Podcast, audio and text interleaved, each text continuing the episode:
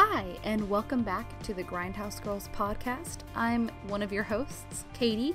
My co host is Brittany, and this is a podcast about many strange and spoopy movies. We cover a lot of independent movies and a lot of horror movies, and we do want to caution before starting the podcast that listener discretion is advised, and a lot of subject matter we cover is not appropriate for children and can be quite sensitive. So if that sounds like something that's up your alley, keep on listening. If not, thanks for stopping by. And on to the podcast. Hi, I'm Katie. And I'm Brittany. And this is the uh, Grindhouse Girls podcast, uh, number six, I think we're on. I think we are. five. We're five or six. This week we watched a French movie called Climax, which isn't as sexual as the name uh, makes you think it is. It's very uh, dramatically different movie than most things that I watch. Um, how have you been, Brittany? How's your week been? It's been it's been okay. Um, you know, um, as as with most of the ma- nation, we're still under quarantine. Um, so laying low, staying safe. How about you, Katie? How's your week been? I'm good. I've been playing Animal Crossing a lot. I got a bigger house. There was a uh, toucan or pelican, not sure which one, washed up on my beach this morning that I woke up. I wasn't sure if he was drunk or not. It was very weird. Animal Crossing is a very weird and lovable game. Uh, yeah, and I set up a backdrop so no one had to see my ugly um, like extra room with a bunch of boxes in the background anymore. So I'm feeling like a real YouTuber. I'm like, I could like be a Twitch streamer now. I'm just kidding. But um okay, yeah. that's really cute for sure. Um as everyone can see, I just still have the bed in the background. Uh occasionally you'll see a dog or a cat laying on it, but I mean the the pets make it okay. So like yeah, I mean and your bed is made though. It's not like your bed's not made, you know so the thing is, before I actually hopped on the call with you, two two things I kind of do. Um, letting you in on a secret. I usually brush my teeth because I just want to have fresh breath, even though you can't smell my breath. It's something that I think about.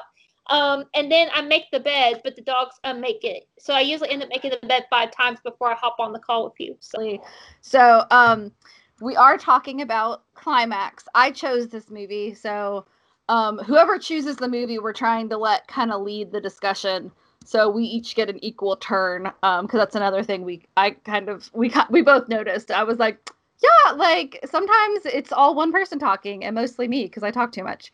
Um so we're gonna start too, with like I, hmm? no, I said i talk a lot i don't i i said i talk a lot too so i do not judge so. No judgment just just the truth. Um so climax is a french movie um, which honestly, I didn't realize it was French until I watched it for the first time. Uh, because I had just heard it was a like very interesting film. And I was just curious. I had a lot of like critics that I listened to, like your movie sucks.org and uh, I think Ralph the Movie Maker. I think one or both of them talked about it, or they might have talked about it on Sir Cast, and I was curious about it. Um, so basically, it's a pretty simple premise. It's set in the mid 90s, 1996, in France, and it's loosely based on an urban legend uh, where a group of dancers they're gathering to uh, put some choreography together before they go on tour in France and the U.S. And they're at an abandoned school in the middle of rural France, so kind of in the middle of nowhere. It's snowing and uh, the night, the last night they're there, um, somebody uh, spikes the sangria with LSD, and chaos ensues. That's basically it. It just it turns into a nightmare after that. There's there's a lot of people in this movie, right, Brittany? Yeah. Oh yeah, definitely. I watched it once just to watch it a couple weeks ago, and then I rewatched it the other night because I wanted to get everybody straight. And the beautiful thing about Amazon Prime, I don't know if you if it does this on everything, but if you have a Kindle, um, it's linked to IMDb, and so Yeah. it'll give you trivia while you're watching it, and also tell you who's on screen, which I love. So the way they cast this movie is it's about dancers, so pretty much everybody but one actor um, is a dancer primarily and an actor second. Like they're not really trained actors. So a lot of them, it's kind of like a chorus line, honestly. Um, if you know anything about a chorus line, the musical, they um, basically workshopped this musical where they had real dancers kind of tell their life stories and then they turned it into a play about the audition process. Oh my God, Riley has a bow.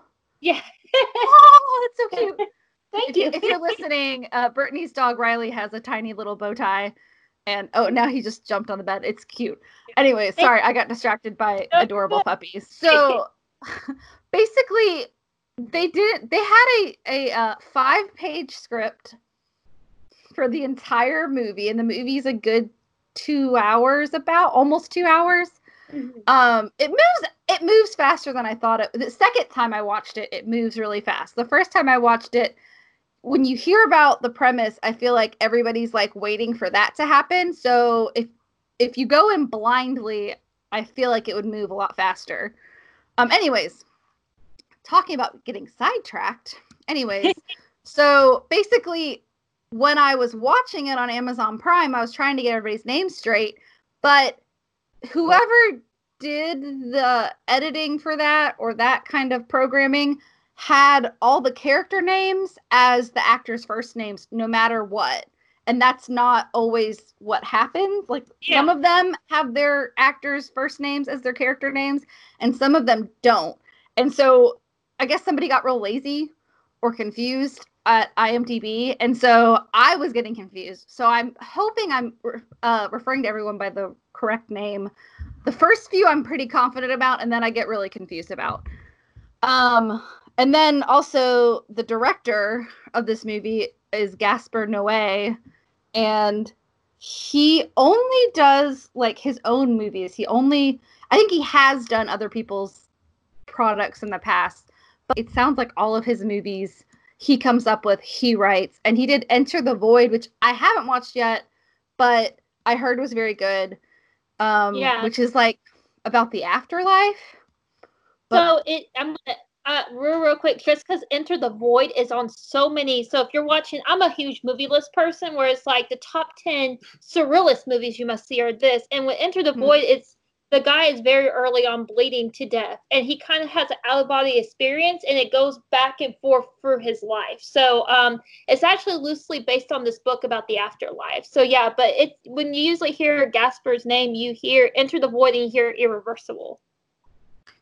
Yeah, isn't Irreversible the one we talked about when we were talking about something else, like one of our first episodes? I which think I feel like you should watch that one too. But. I couldn't find it on streaming. Irreversible. Um, but this one's on Amazon Prime right now. Also, his movie Love is on Amazon Prime. Which do you know about Love? Oh yeah, The movie? Have you Yes. watched it? I haven't, but I mean, Oh, I uh, haven't either. It's on Netflix. I didn't know it was gonna be on Netflix, but apparently it is on Netflix, and I was tempted to watch it, and I was like, I don't think I can. I mean, the thing is with all Gaspar Noé's films, and we'll touch more on his films later a little bit, but he usually, I hate to use this word, but it's very infamous. He usually has moments in his films that people, they'll latch onto one thing that happens in the movie because it's so kind of infamous. I read somewhere, I think it was like on Wikipedia or IMDb, that he basically, when he was interviewed about like what do you, what do you want the audience to feel when they watch Climax, he was like, I don't give a flip what they think. I was like, okay, so he's he makes art to make art. It's con- I mean, it's a little bit like David Lynch, but no, but more fu to the audience. like he doesn't care if you hate his movie, which in some ways makes him a very good filmmaker, but in other ways, it's kind of aggressive. And Love is this movie where, I mean, the plot really doesn't matter. It's basically just an exploration of voyeurism of a relationship. And there's like a main couple, and they start a relationship with a much younger woman. So there's they're basically like in a thruple and uh the guy's like just thinking about when they were a thruple after the fact that their relationship's over. And like the thing that I heard was and I haven't watched it yet because I don't I just don't want to see this. Um there's there's unstimulated sex. So real sex, it's basically a pornographic movie because he asked all the actors to actually have sex on camera, which if they're all cool with that, that is fine. This isn't a uh, Last Tango in Paris butter situation. Yes. Um, which I, I feel like everybody knows about that. If you don't, we'll have to watch Last Tango in Paris and talk about it. Because that's one where I've seen parts of it, but I haven't seen all of it, but I know about it. It's kind of like I've always went to watch Lolita, but I can never find it. So uh that's another one where I've been like, I'm just curious. Anyways, so everybody was okay with having sex on camera. Very similar to um oh, what is his name? Uh, he did oh, Lars, von Lars von Trier. Yeah, he yeah. made Shia LaBeouf and a bunch of other people in Nymphomaniac have sex on camera. It's not even like a moral thing. I'm just saying, like, if you're forcing somebody, a la The Last Tango in Paris, to do something they're uncomfortable doing on camera that crosses a line, I'm not a fan of that. But if everybody's on board, I'm like, I can't really tell you what to do. You're adults. Um, but there's also he decided to do the movie in 3D. Yes. Which and I was like, I don't really need like dicks and vaginas 3D in my face. Like, sorry, I don't need that. So he's a Oh, oh no, I was about to say it's not just, and of course, like dicks and vaginas, but it's also 3D ejaculation. So yes, that was the other part. Oh, please talk about it. I mean, I I haven't seen it, but I mean, I I feel bad because once again, when when his movies get brought up, there's usually certain things. And Poor Love as a movie, I mean, I I couldn't tell you anything about the plot other than, of course, what you told me about it being, you know, a threesome relationship. But I can tell you about the 3D ejaculation with no issues. It's. I mean, I get why people. I mean, it does get people talking about your movie, but mm-hmm why are people are people talking about your movie because they think it's good or is it just because it's got this weird catch? And he's kind of one of these directors where i feel like he just likes to be weird for the sake of weird. I mean he has some stuff to say but i feel like he likes to give a little f you to the audience. Um so yeah so i guess uh before we get into spoilers about what climax is about let's say if we would recommend seeing it. Brittany would you recommend people to see this movie? Yeah, okay so i'm gonna have a two-sided thing to that. Yes i would recommend it but no i i but at the same time i did not like the movie. Um I, I would recommend it because I feel like if you're not seeing movies that you don't like, you're probably not watching enough movies. Um, and and with that being said, I mean, the thing I can say about this film is that it's it's a different type of filmmaking. So it's very experimental. It's very there's a lot of improv, like you said. There wasn't a real script. He kind of gave actors like a suggestion and let them run with it. Um, so I mean, there's a lot of things that it's very unique filmmaking, and I think that's a enjoyable experience to watch something unfold in such an organic way but at the same time it's so hellish. Um i felt very anxious the whole time i was watching it. I felt like i was about to have like a bit of an anxiety attack and i just don't i don't enjoy feeling that when i'm watching movies. Yeah so. um yeah. I uh i i have a very similar opinion about it. I would not suggest if you like if you find the shining scary don't watch this movie. Like it's it's not scary but it's very aggressive and the thing that I so the first time I watched it, one, there's a lot of aggressive lighting and camera tricks. And so especially if you have seizures, I don't have seizures, but there's a lot of flashing lights and I can imagine it might trigger something. So be careful uh, when you watch this movie because there wasn't like a a trigger warning or anything, but I feel like it could trigger like seizures. Maybe. I don't know I don't know anything about seizures, but uh, it's just it's a lot. And I actually had a headache after I watched it, and I couldn't figure out if it was the movie or just because I had a headache. I enjoyed the ride of the movie the first time. Yeah. It was like a scary roller coaster. It was just Yeah. what the hell's going to happen next? What's going on? And that's what and the filmmaking because the the bigger thing in this movie and it, it's kind of a gimmick, but it's a well done gimmick and it's a gimmick that works t- if you didn't know about it, you would still think the movie's cool because of how it looks. It's there's a 42 minute long take. It puts Yeah. Birdman to shame on long takes. Like pretty much the second half of the movie is all one take. And it's really amazing how they did that. And I think that's one of the reasons why it was cool that they had dancers in the cast, which it's such a choreographed dance of a movie that it makes it run very smoothly. And I think that's it actually adds to it where I would think if you are a dancer and you're an adult, because there is nudity and there is violence in this movie, I would highly recommend it if you like anything different. I would say it's worth the experience. But like if it's getting too anxiety driven, I'm gonna give it a Resident Evil 7 warning and say turn it off and walk away if you need to take a minute. If you wanted to, um, I mean, I normally wouldn't say this, but you know, you you'll come across movie lists that even they're like, you know, great movies you can watch the first scene and then you're done. So if you really want to see like really cool choreographed dancing, that's like this really long cut. I think the opening scene lasts like ten minutes, and there's all these dancers. Yeah. It's almost like they're they're it's the final dance um, before they're kind of laying their hair hang down. So if you want to Yeah. see like that part, that'd be really really cool. Turn into like the first 15, 20 minutes. So like you know, but um so I'm gonna get into characters too. There's not there's so many characters in this movie. Like I was mixing up people left and right. I don't know if you were. There's there's a lot of really pretty thin brunettes with long hair that I had to be like, okay, that's this brunette and that's this brunette. Like yeah, there's also a bunch of dudes that are all in black t-shirts and hats, and they're slightly different hats, but all the hats are the same color. It's a dance, so they're all in coordinated outfits, so they look coordinated. But it was just like there were so many girls in red tops that tied and skirts, and I was just like, what the hell's happening? But I think the people, the main people you need to know is Selva, who's Sophia Batella, Batella, Batella. yeah, I think it's Patella, but Patella may be right too. I've heard it said both ways. And she was infamously in that terrible mummy remake with Tom Cruise, which I did watch.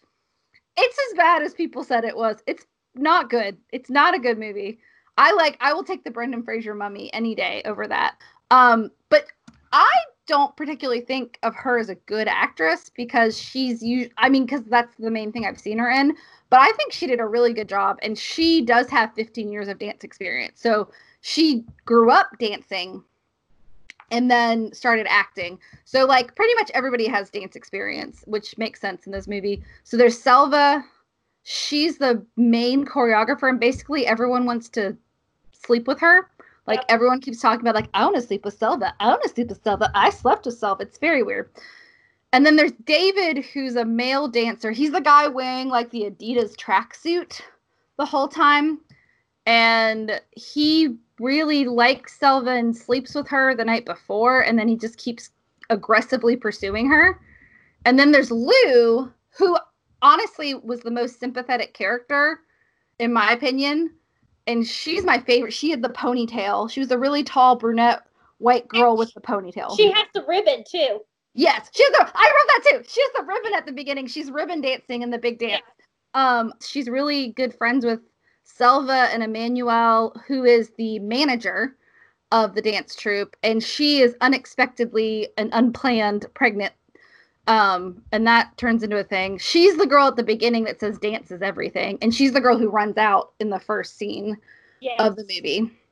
And then there's Daddy, who's like the really tall black dude. He's very like he's imposing looking. Like he's a very tall guy, but um he's very approachable and sweet. And I don't know. I like him because I was like, I Daddy's one of the only ones I remember because I'm like, look at him tearing up the floor in a kilt. He's Oh wearing yeah, a kilt. he's wearing a kilt. I didn't notice the kilt the first time, and the second time I was like, oh, he was wearing it the whole. I thought he was he put it on in the middle of the movie because at the end he's wearing a kilt, and I was very confused until I rewatched it. I like Daddy. He was really cool, um, and I was I was very much like, oh, he's so cute. And then there's we already said Emmanuel, who she used to be a dancer, and she got pregnant and had her little boy Tito, who's there with them, and uh, now she's managing the troupe and then her son Tito's there. And it seems like Lou and Selva and Emmanuel and Daddy have all known each other for a long time. Like they've been in the troupe for a while, and everybody else is kind of like newer. And then I don't want to get into too many people because then we'll be talking forever. Um, but I do want to mention Ivana and Psyche, who they are a couple. They're both blonde ladies. Like one is like shorter and she's like bleach blonde curly hair, like, and she seems pretty normal. And then Psyche is my least favorite character. and she's from Berlin and she is really short, she has the weirdest haircut. Like, I'm sorry to that dancer, but she has a weird haircut. Am I crazy? It's it's very it's very um and of course with the I don't know if this is something with the movie being like uh set in like the mid 90s too but the haircut's very 90s very very like almost I don't want to say R&B but almost like you could just see any 90s pop star having that haircut and dye job maybe. Yeah that she almost looked like she was trying to be like a like a tough Rachael Leigh Cook and she's all that. Like it's like, but it's an even shorter, like blunt bob. Like she looks like she should be on the cover of Delia's, and she has like bleach blonde hair and like basically she just wants to have fun the whole time. And her girlfriend Ivana is like, "Hey, pay attention to me," and she won't. And she's kind of a bitch. She's also like always just in a bikini the whole time. She's the bikini girl, Psyche. And then um Really, the only other two people. Hmm. I wanted to point out because you mentioned Psyche. Uh, did you read that Psyche actually her her dialogue was the only dialogue scripted in the whole film? Oh, I didn't read that. Yeah, it's uh. So of course the movie begins even before the opening dance scene. There's um some interviews. Um, and it kind of gives you an idea of all the characters, like really quick ideas, because each end of the mm-hmm. interview is like intercut, and they're like maybe 30 seconds each. But Psyche actually mentions at the very beginning that she moved away from Berlin because her roommate was doing drugs, and she said something to the point of like he was even putting acid in his eyeballs. Yeah, which she's like, she's like, I don't like drugs. Uh huh. Okay. Mm-hmm. A little bit. Uh, he thinks the lady doth protest too much. Mm-hmm. Um. Uh, well, I guess let's start talking about the plot because there's other characters too, but I don't want to get in. I still have two pages of characters to get through. We'll, we'll never. we're already at 36 minutes. We'll never. We've been talking about characters for like 10 minutes. So, um, anyways, uh, I don't know. Let's go into what we liked. I what did I liked the visual stuff and the long takes and how it kind of bring.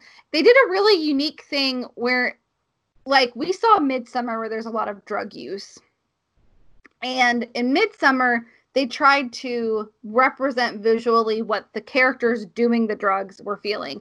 But yeah. this movie is completely opposite, where it takes the drug use and it puts you in the place of someone who was experiencing it but ha- isn't doing the drugs. And personally, I have a personal experience. So like I was having like flashbacks. It wasn't dangerous. Nobody did anything to me, but it was just really uncomfortable. And that's yeah. what this movie made me feel like. And it's I do think it's a true cinematic experience.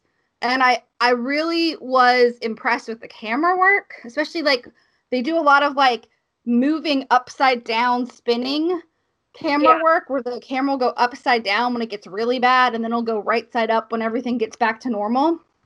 And I really liked that and I really really liked that the ensemble cast was very fearless. Like I there's a scene where Sofia Boutella, where Selva goes into this room with a like weird forest wallpaper, and she just goes flipping nuts and just starts like ripping curtains down. It's very much like, and I haven't seen all the movie, but I've seen the scene. There's a scene in the movie Possession where this woman has like an emotional breakdown in a subway station, and that's like he was inspired by this, but she just went like she was so fearless. Everybody was fearless in this movie and yeah. even though like most of them aren't actors, they were very believable. And I was, you know, I thought it was very believable. What did you like about it, Brittany? And then we'll go to negatives too. So yeah, um, so I will say Silva's um whole trip, which is kind of probably about halfway through the movie. Um, this is i mean the whole cast did a great job and like you know we've talked about many times is that they're not actors they're dancers so for them to take on such roles and to just throw themselves into it is very impressive. But you definitely got with Sophia Boutella as Silva. You, I feel like you definitely got the experience with her because she's mm-hmm. kind of like she's kind of like the lead character. They never explicitly say that, but you follow her probably more than any of the other characters. Um, yeah. something I actually heard. Um, I'm one of those people. My mind. Um, I don't know if you ever heard this. So like, you ever read a short story and it's like, oh, like the door is red to represent the passion, or the door is red to do this, and then the writer is like, I, I just like the color red. It's a red door, and so my oh, mind. Yeah, yeah. I mean, yeah. definitely my mind, uh, the way I think, I, I crave analyzation and trying to figure out the deep the deeper meaning of what's going on. And, and Noah Gap Gap, you know, he the director, he's not really like that. He he does he didn't because you know there's even like a French flag in the movie, and they're like, oh, are you making a commentary on French politics? And he's like, no, we just so happen to have a French flag in that, you know. Um, but going back to Silva, this dance scene is just incredible. Um, but it's uncomfortable too because you you see the lights and it's always either red or green. And so and both colors are very sickening uh, to me mm-hmm. in the way they're lit. Um, there's always this pulsating kind of techno. It just does not let you up. And that girl just runs with it. And saying i didn't i didn't know this but i heard someone mention this. So silva is actually the name of the director's grandmother. And oh, okay. Means, yeah. He also and, named the baby in love after himself. So I wonder if he does that in every movie. Well, her name means forest. And when she's having that breakdown, she sees the forest and she calms. Yeah. Oh, I like that. Oh, wait, and, that scene, the other thing I liked was when she she puts her hand in her pantyhose, not sexually. She just puts both of her arms in her like tights she's wearing. Yeah. And then it was a very realistic, like drunk person, drugged person freak out moment. Cause then she does she can't move her arms because they're stuck inside her clothes. But she doesn't like because her brain's not working right. She can't remember why she can't take out her arms, and she starts flipping out. She just starts like, and I was waiting for her to like rip her tights, but she doesn't. Yeah. But there was like a lot of that, and she also would like grab things to hold balance, even though she was fine. Because yeah. when you're that high or that, I don't know about high, but I know like if you're that drunk, sometimes you do end up holding on to stuff.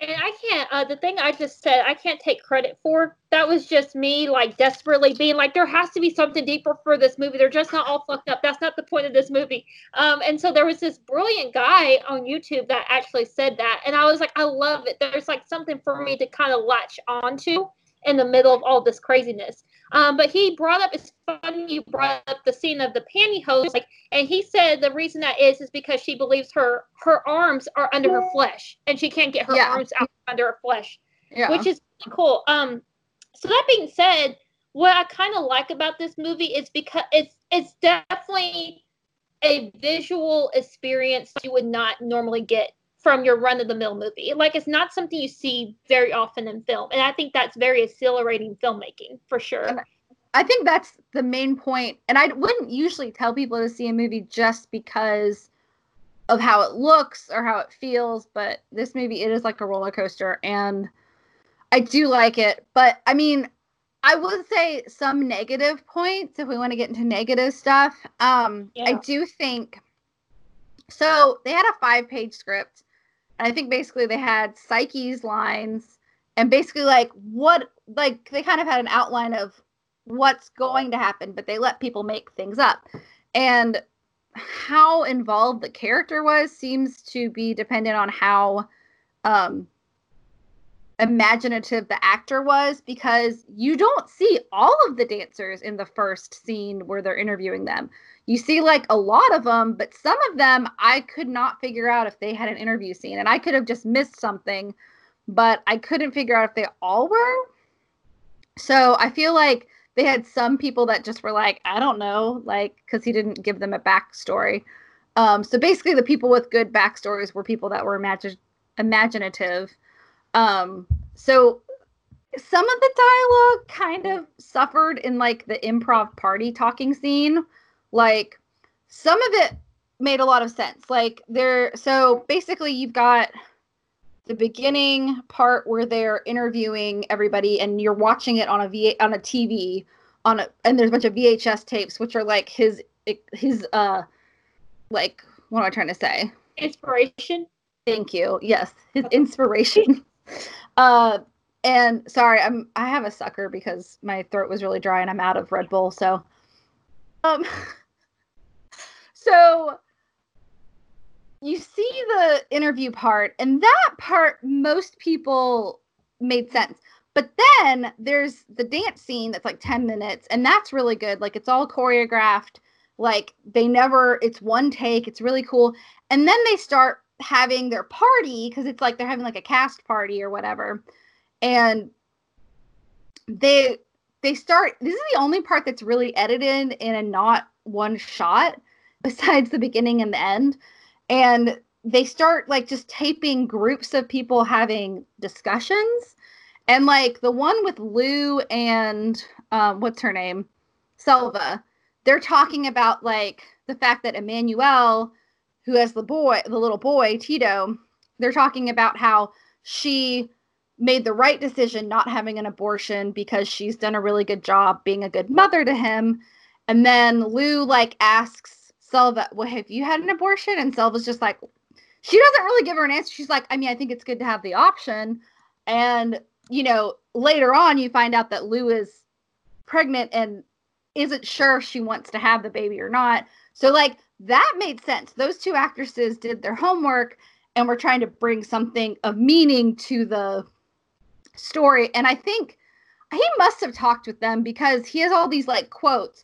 By the, oh, because by the way, the which we haven't mentioned, the movie and the credits are all backwards, which is very yes. confusing when you start this movie. They have the end credits at the beginning, like you have yes. one shot of Lou running out into the snow screaming, and it's like a then they Tarantino it after they give you the the end credits, and then you start the beginning, and then in the middle of the like when they're dancing at the party, but they haven't discovered the LSD yet they're just they just show everybody's names and they don't even say who's an actor, who's a yeah. producer.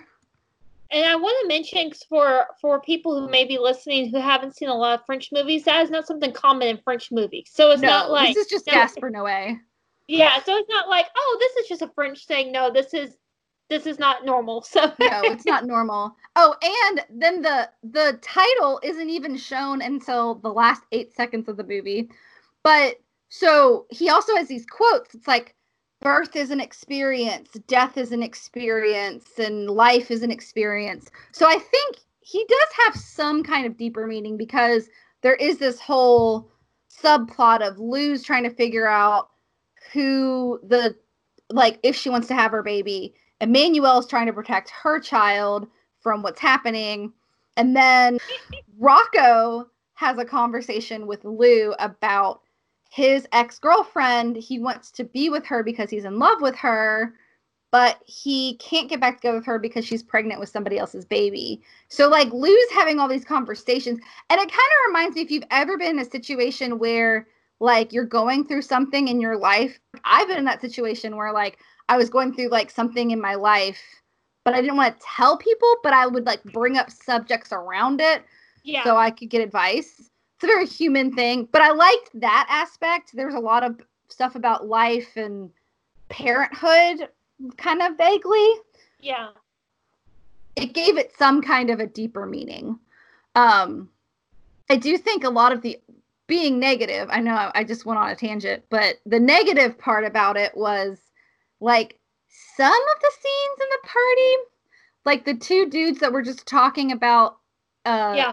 anal sex yeah. Um, seemed just like he didn't give them any direction. Was just like, this is hilarious. It's really funny. I don't know. How do you feel about that?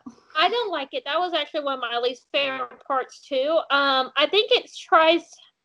I don't know. I felt like it was trying too hard to set these guys up in a certain way, and I think that's a very um nihilist and mis- misanthropic way to look at life, um, which I think is actually a, I think it's a running um, theme in his movies that maybe and even in climax like when you go to your your high and your internal animal instincts is to beat the shit out of each other, rape each other, yeah. try, try to have your sister.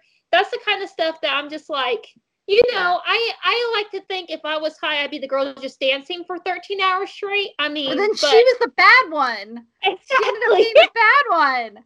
But uh yeah, so and uh now that we're in spoilers, so Psyche's presumably the person who spiked everybody's drinks. yeah, yeah, And- very strongly applied. I mean, she was kind of a bitch from the beginning because she's so rude to her girlfriend. Her girlfriend is a little needy, but isn't like really rude. She's just like, why won't you pay attention to me? She's like, cause you're boring. And I'm like, what a bitch. And then, Yeah. and then it ends up she is a bitch. Oh, I mean, they don't complete. I do like that they don't completely tell you, but they strongly imply it. So it's pretty obvious, but they don't hit you over the head with it. Um, but the thing you mentioned about the brother and sister and the little accidental love triangle that happens. So, sorry, I, I went on a tangent and I probably had to edit it out because I was trying to clarify something with Brittany. Um, but so basically, so there's Taylor and Gazelle, who are a brother and sister dance duo. And those actors did a good job too, because they did kind of make it a little weird in the beginning because there's some tension there. Like the brother's like, Yeah, we've never been to America. We can't wait to go. And the sister's like, I've been to New York. And he's like, Well, we've never been together and we're we're close. We're close siblings. And she's just like, and then you find out that Gazelle's been dating like a mutual friend, Omar, who's also in the dance troupe, who doesn't drink. And he seems like a really nice person, but the brother just doesn't he thinks he's stuck up because he's kind of weird around the brother and there's this weird tension. And then everybody assumes that because he didn't drink the alcohol because he doesn't drink alcohol, um he spiked the punch and they throw him into the snow. And that was really sad.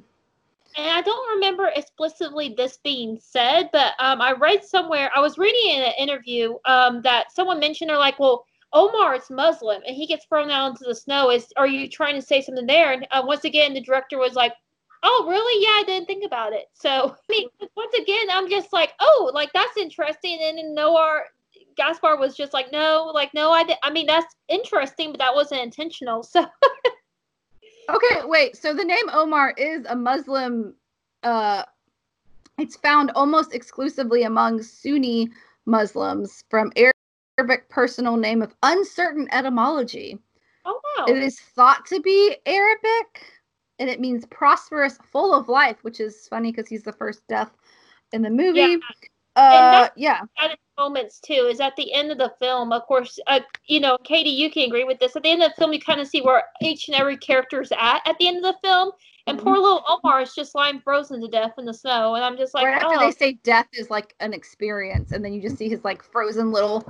It's really sad. I felt really bad for him, and I felt really bad for Gazelle because she starts out with a boyfriend and her brother, and then her boyfriend gets tossed out into the snow, and then like so basically, when everyone's figuring out that the LSD is happening, it kind of it's still one take but they're basically everybody's in the same room so it's everybody and then they start following individual people. So they follow I wrote this i wrote the the uh order down because it's so confusing. So like taylor and gazelle david comes across them when things start getting crazy and Ta- uh, taylor has gazelle up against a wall and they i feel like they both had their pants on but he's like dry humping her against a wall and she Yeah. seems really into it and then all of a sudden she realizes what's happening and she starts freaking out yeah and and then he just like he's like don't like at the end he's like don't tell our dad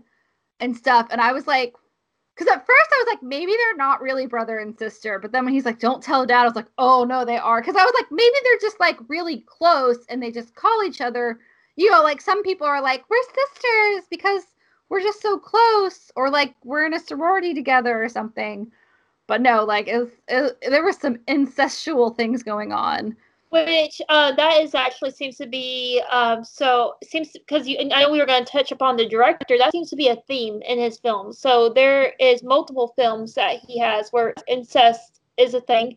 Um, and so is ab- abuse towards pregnant women, which I'm sure we were going to touch on too. Abuse towards pregnant women happens in at least three of his five movies. So that's I, he has some demons he needs to conquer maybe that's why he does these movies so he can conquer some demons. I don't know. Um, yeah, I guess so. Yeah, the Taylor, Gazelle, and Omar plot's pretty sad.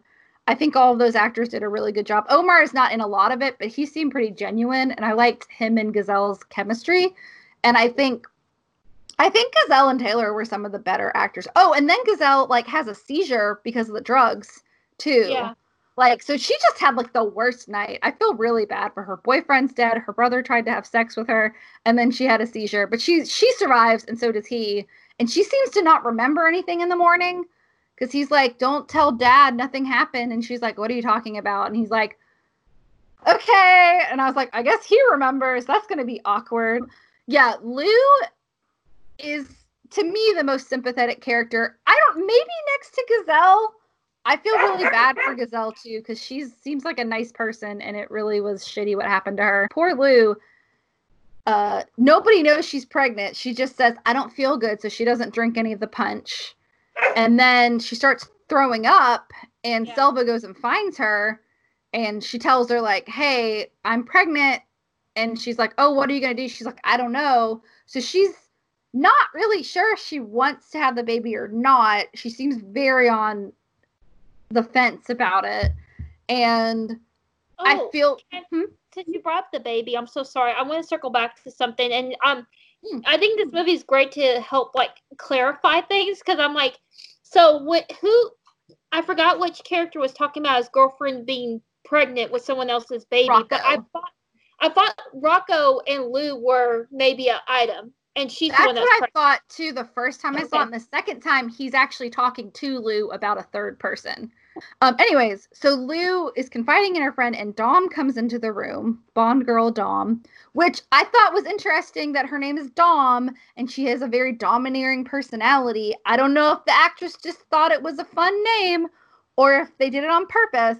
But I thought that was interesting. So Dom comes in, and everybody's everybody knows they're high at this point and Dom is having a very she's a dominant personality, but she doesn't really understand the severity of what she's doing. She comes in, finds out that Lou wasn't drinking, and this is after they throw Omar into the snow. So they've already blamed him for yeah. spiking the drinks. But now she's going after Lou, and she's like, she's like, "Oh my god, like you spiked the drink." And then Selva's trying to help her friend out, and again, everyone's everyone but Lou and Omar are under the influence of LSD. So she's like, no, no, no, no. She she didn't drink because she's pregnant. And then Lou, then uh, Dom's just like, I don't believe you, and she like kicks her in the stomach, and yeah. like that was the worst part for me. And I don't know if it was because she was pregnant or just anytime anyone kicks somebody in the stomach, that is like the worst kind of like beat up thing. Like I can take punches to the face, like not personally, but I can take I think watching it on a movie, but there's something so visceral about getting punched in the stomach or getting like kicked in the stomach. You're just you're just so helpful helpless. And then Dom just leaves.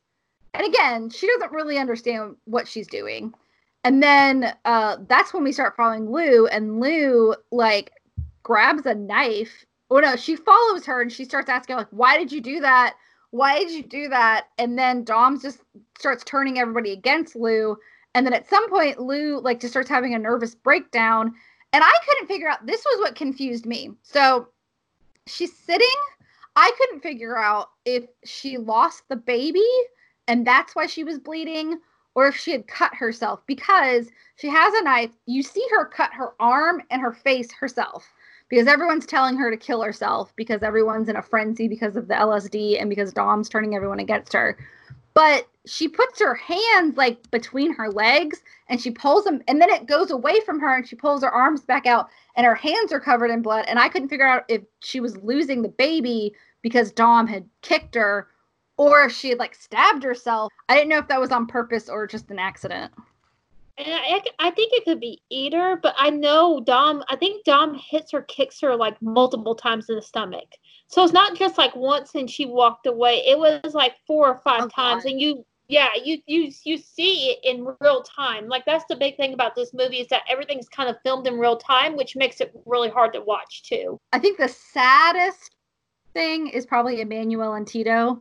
So uh Emmanuelle's she's a little older than everybody. She's the manager for the dance troupe, and she brought her little boy to the weekend. And they have this really touching scene. Reminded me of Macbeth, the lady Mac, the lady Macduff scene with the little boy, where they have this beautiful moment, and then all and then they get murdered. It's kind of like that. She has this beautiful scene where she's like reading him to sleep, and she's just like, "I love you. I'm gonna come up and check on you." And they do a really good foreshadowing where like she tells him no no no you don't drink the sangria because it's alcoholic don't drink it. And then after everybody's under the influence he comes back down after going to bed and you see him drink the cup and then to protect him like honestly my instinct was you need to lock him in his room. But for some reason i guess because she's high she locks him in the electrical closet to keep yeah. all the other people away from him. And then she loses the key and then it goes really downhill from there. Yeah. Like that's probably the the worst part. You don't actually see him die, but basically everything's kind of like a green and yellow light in the beginning. And then while she's looking for the key, he's been screaming behind the door like mom, mom, mom, like screaming for his mom. And um all the lights go out and it's silent. You don't hear him screaming anymore. And then everything's red because it's on the emergency lights. And that's when everything gets really bad is when presumably Tito has been electrocuted to death because she locked him in the electrical closet, but she tells him like, "Don't touch anything." But he's like, what eight? I think he's eight or yeah. ten. Like he's tiny. So he really didn't know any better. And then the mom is so distraught that she ends up like cutting her wrists and killing herself, which you don't yeah. really see until the next morning. But that was probably like the worst part for me, the saddest part. Next to Lou. It's pretty bad. That's probably the worst part. And then eventually everything goes red and like Selva ends up with Psyche's girlfriend Ivana. They're like about to have sex and then David finds them. And then oh, we didn't even talk about Riley and Daddy. I like that scene a lot because there's so much hell. Like you literally, I feel like this movie is like hell. Like most of the time, you feel like you are in hell, like watching it. But then you have this just really, and even the lighting's different in that scene because I feel like it's like a purplish lighting, if I'm remembering it correctly. Like it's just even the lighting feels different um, when you're with Riley and Daddy, and like Daddy is essentially just comforting Riley. And it's just really really nice. Like i don't know. I mean it was a nice breather in the midst of all the madness happening. Yeah. And then so riley's like he is a very young boy. He's apparently very rich. And his family he says are very supportive of him becoming a professional dancer but he doesn't like them to come see him perform. And he's dressed very androgynously like he's wearing like a corset but then he's also wearing pants. So he's kind of like he looks he reminds me of like like 90s club culture. Like he looks like yeah. a person that would be in the movie Party Monster or something like that. Um so he's very young. They don't actually I don't know if they say exactly what age he is, but probably like 19, maybe 20. And he's very young. And I think he's 19 is probably as old as he'd be. He looks more like he's like 17. And he like kind of talks with daddy in the beginning, like, oh yeah, I'm a virgin, but this week's the week. I'm gonna have sex with David, and he starts pursuing David, and then David's like, no, I want to do Selva. I don't want to sleep with you, and so then he gets really crushed about it, and Daddy ends up comforting him about it, and then like I don't I don't know if it was implied they were having a romantic relationship or just a friendship, but they end up like sleeping in the same bed, and it's very sweet. Like Daddy's just kind of comforting Riley, and it was kind of a nice little subplot that wasn't you know, and he kind of stood up for himself too, because then David kind of came after him after Selva's sleeping with Ivana, and then he's like, "Fuck off! Like you already told me you didn't want to have sex with." us. like, I was like, "Yes, yes, Riley, you tell him. Like you go find someone who actually loves you. Like what a jerk." David is such a jerk, but I I kind of feel bad for him because Selva treats him like dirt too. Then when you start following David, you, everything's red and everything goes upside down. Also, there's a contortionist in this movie, and I can't remember the character's name. Uh, but he's like in the background when Selva's fighting with somebody, and he's just like doing all these weird contortion things. And I loved it because it was just so disturbing in the background. It's kind of like you know, like in in well, not Hereditary so much as like, have you ever seen the haunt? I think you've seen the Haunting of Hill House, right? Oh yeah. Yeah. So like, if you watch it the second time, you know that there's ghosts in the background of everything. Yeah. So the second time you watch it, you're like, oh my god, there's a ghost in like every other scene just hiding, and they don't like bring attention to it. It's just back there, and that's like the scariest thing to me is something's there that you never notice. And so like it's, it's messing with you subconsciously because somewhere you're seeing it, but you're not focusing on it. So your mind knows it's Mhm. there, but you're not visually focusing on it. It's just there, and it really messes with you. It's a great kind of film uh thing that directors do for sure. So like the guy just he's like in the hallway just doing weird arm things and contorting his body and at some point he's like popping his socket out and it looks really violent and he was a I think he, I there I know there's an actual contortionist in the cast but they didn't actually say the name where I saw it. I assume it's that guy because like he was doing things to his body that most people can't do to their body. So, I wanted Yeah. to bring up David just because um, the way my mind kind of works when I'm watching a movie, I try to figure things out, and I think that's the way I've always been. So, like David, I'm just like you look at, you know, he's wearing an Adidas tracksuit. He kind of has like a really close to the head, almost buzz cut, and he kind of has like a very serious face. And so I'm just like, oh yeah, like he's gonna be the bad dude. Like he's gonna end up raping somebody. Something's gonna happen, and then it's just like he doesn't really have that antagonist moment I was waiting for. And yeah, I mean thought he's that- just kind of a yeah.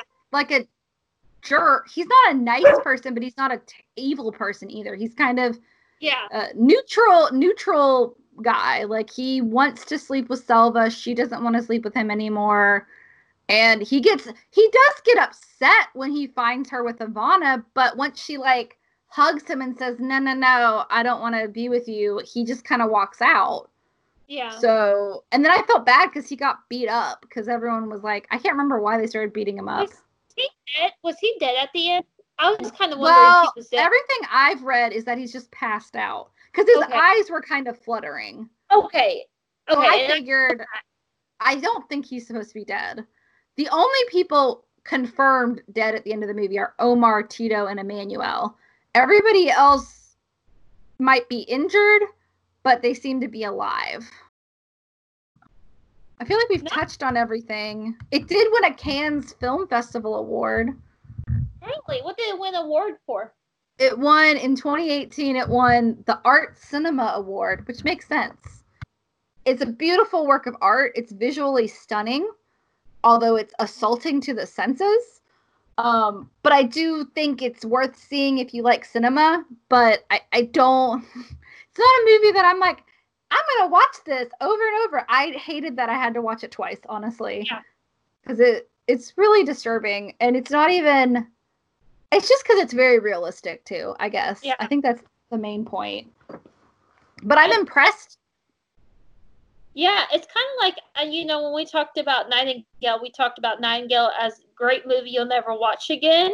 Um, I can't say great for climax, but I can say this is an interesting movie I'll never watch again.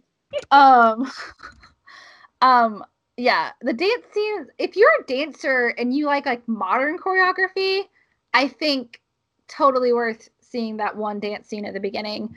Um, and then that's the only thing that was choreographed. By the way, there's only one dance scene that's choreographed, but there's like probably 30 to 40 minutes of just them dancing. Like everything else, everybody just made up. And that's why I, it was good for him to hire real dancers because they can make things up.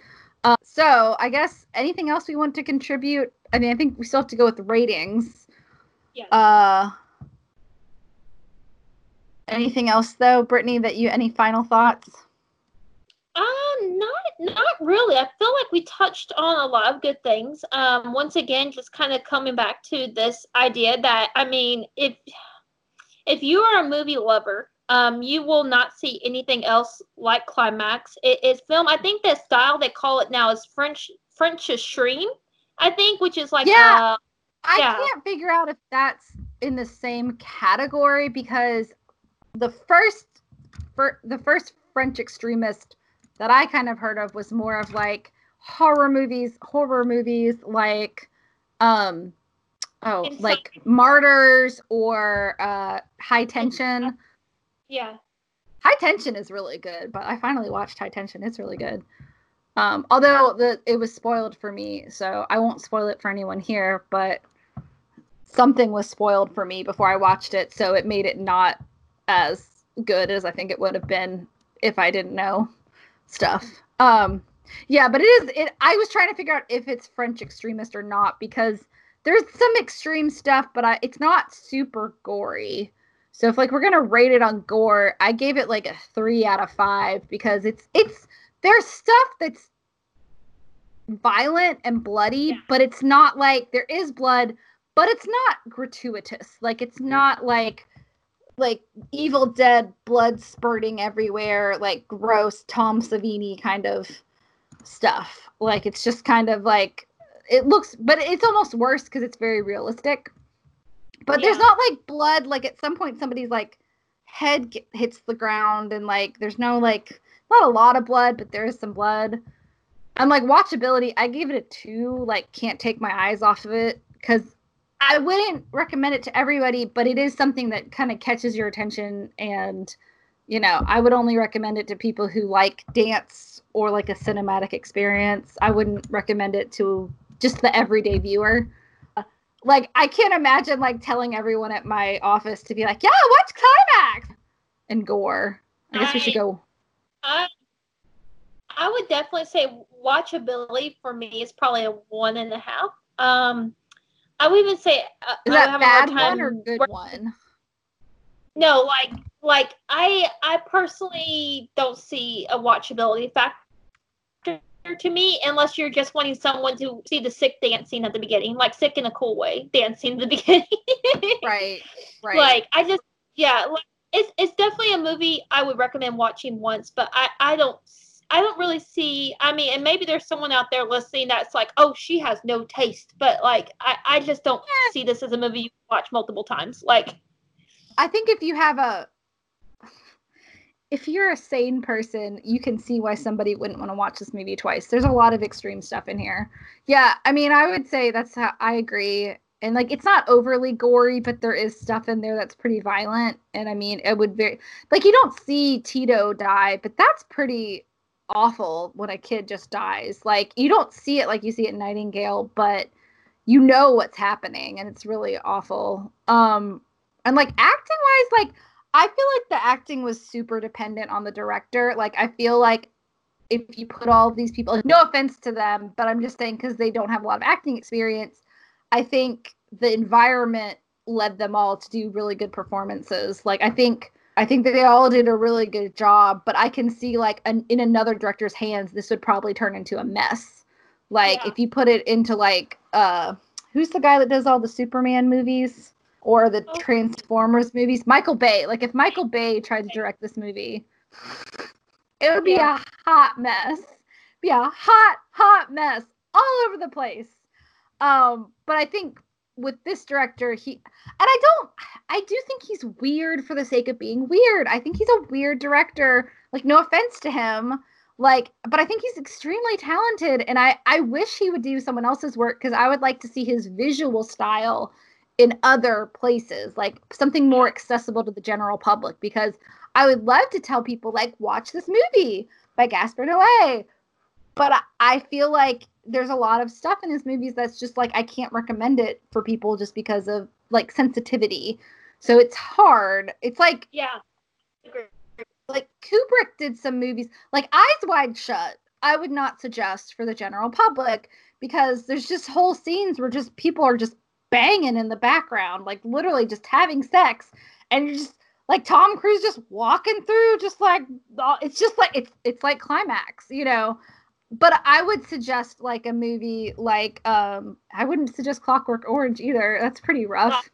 Uh, um, I saw but, for the first time when I was eleven. Oh no! I tried to watch it in college, had to turn it off because I was so disturbed by the singing in the rain uh, yeah. thing. And then I went back and finished it and I really liked it.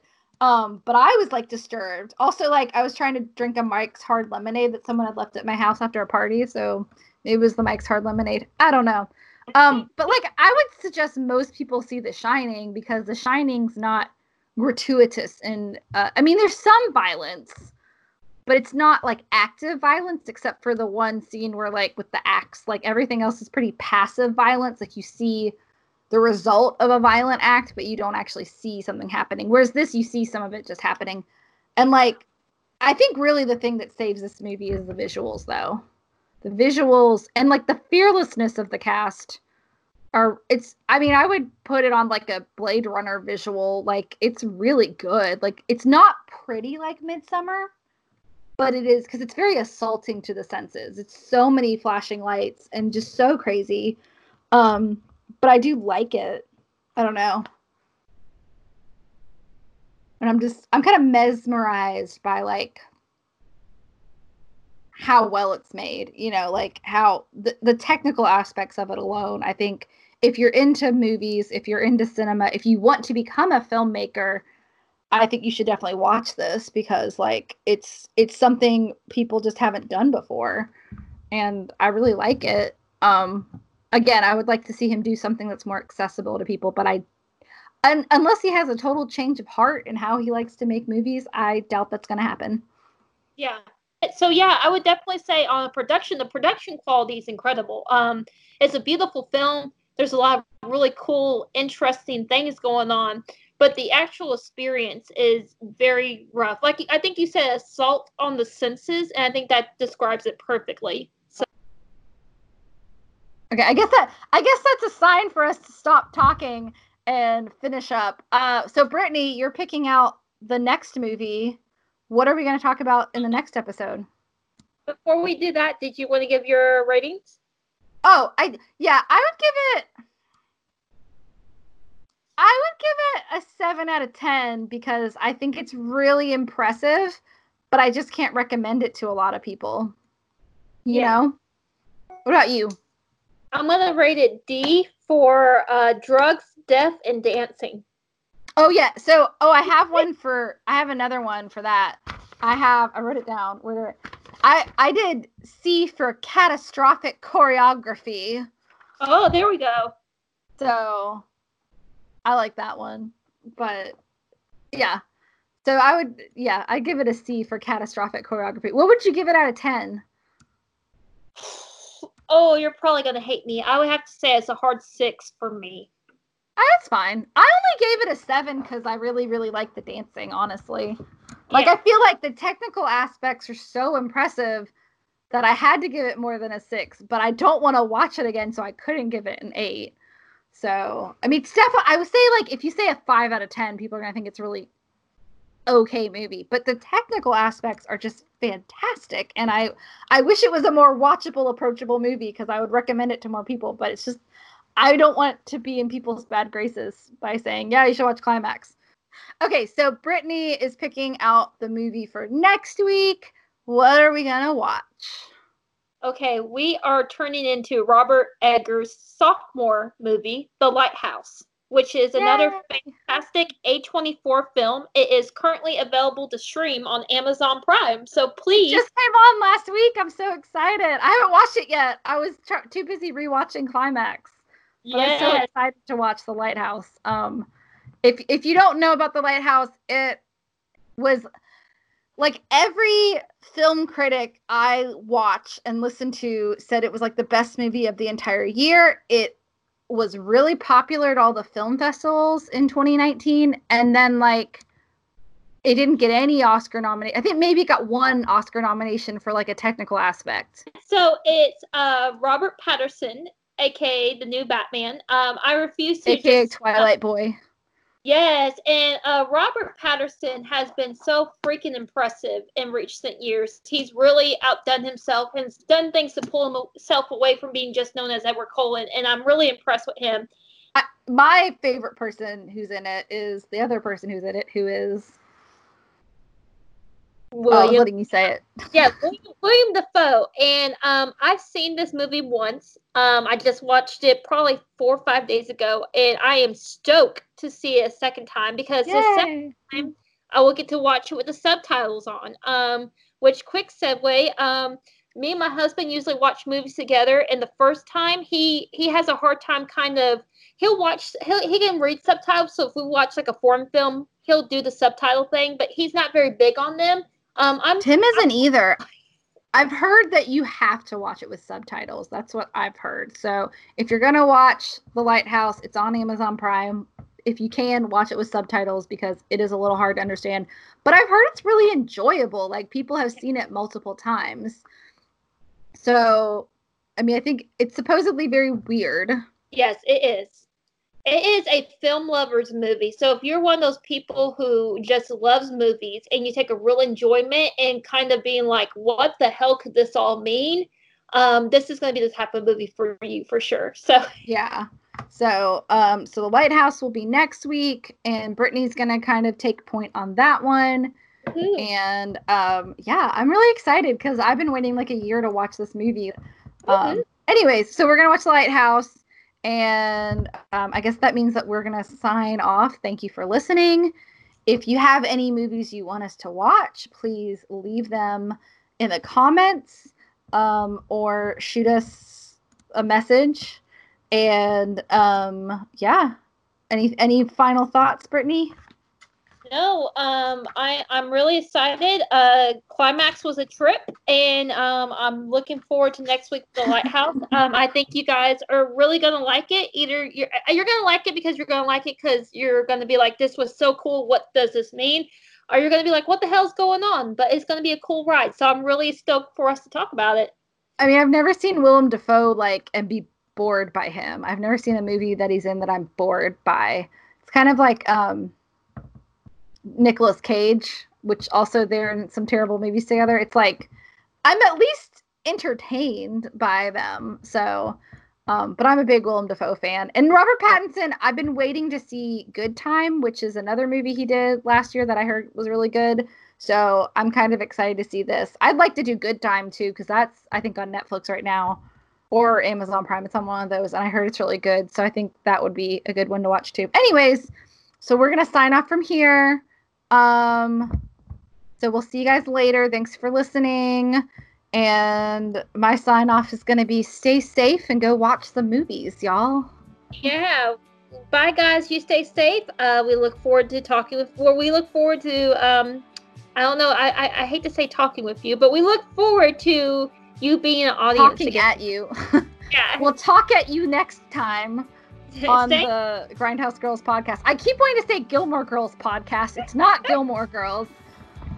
Although I love that show. But um, we will see you next time. Love you guys. Bye.